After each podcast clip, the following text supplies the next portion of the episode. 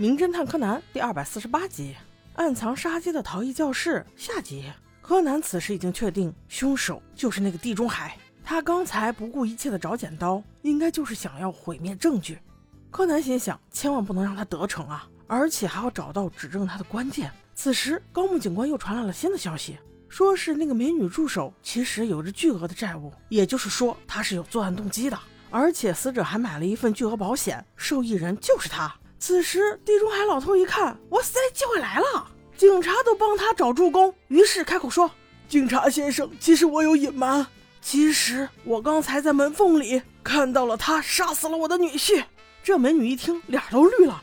这这这哪跟哪儿啊？我我我我哪杀人了？警察一看，人证都在，动机和物证全齐，带走。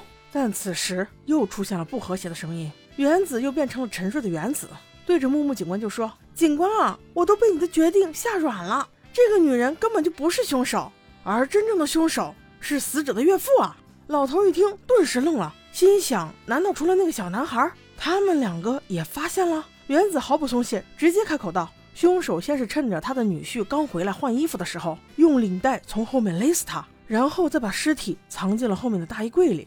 因为柜门的宽度受限制，必须两个门都开开，尸体才会掉出来。所以凶手就利用这个特点，设下了今天的陷阱。他先将领带的一头勒紧死者的脖子，再用领带夹夹住领带大头的底端，塞进左边这扇柜门与柜体之间的缝隙，从而通过领带夹拽住尸体，以至于这具尸体不会掉出来。这就是为什么领带夹会那么低，而且还把领带拖拽出那么大一个洞。这时，地中海老伯终于反应过来，他反问道：“可是如果那样，死者的衣角怎么会夹在右边柜门上呢？”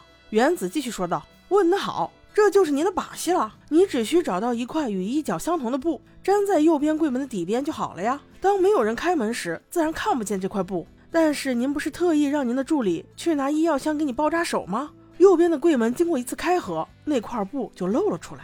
这也可以解释为什么当时小兰在收拾陶瓷碎渣的时候没有看见衣角，而美女助手也没有看见。但当大家第三次来找的时候，就都看见了。因为那是美女助手在拿东西的时候才放出来的，这也更可以解释你的下一步行动。老先生，我问你，当你看见你女婿死在地上的时候，你那么悲痛，为什么还有时间从尸体的右边移动到左边，然后再跪下来痛哭流涕呢？此时，地中海老头被问懵了。我爱搁哪边哭就搁哪边哭，这有什么关系？原子却说：木木警官，这当然有关系了。他这样移动就是为了掩饰那块布角呀。在他蹲下的同时，肯定手背后悄悄把那块粘在门上的布给卸走了。木木警官闻言问道：“那也就是说，那块衣角是证据？”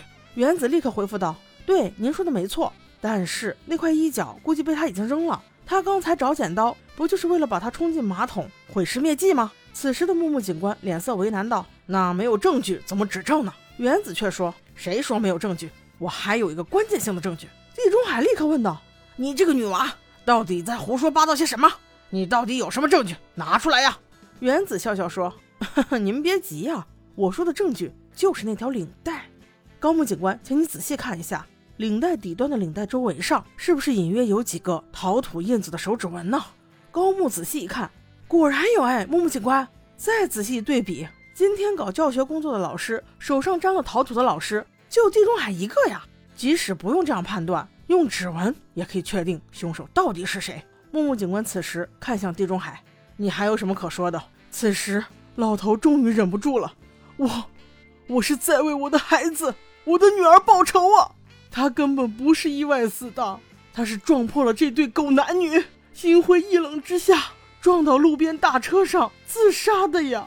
那个时候我还不知道事情的原因，还一心想着怎么给我这好女婿多留一些东西。”心心念念拿着我女儿生前想要送给她的领带去到机场接她，没想到却看到这对狗男女卿卿我我。那时候的我才知道我的女儿多么傻呀！你们说，像这种人难道不该死吗？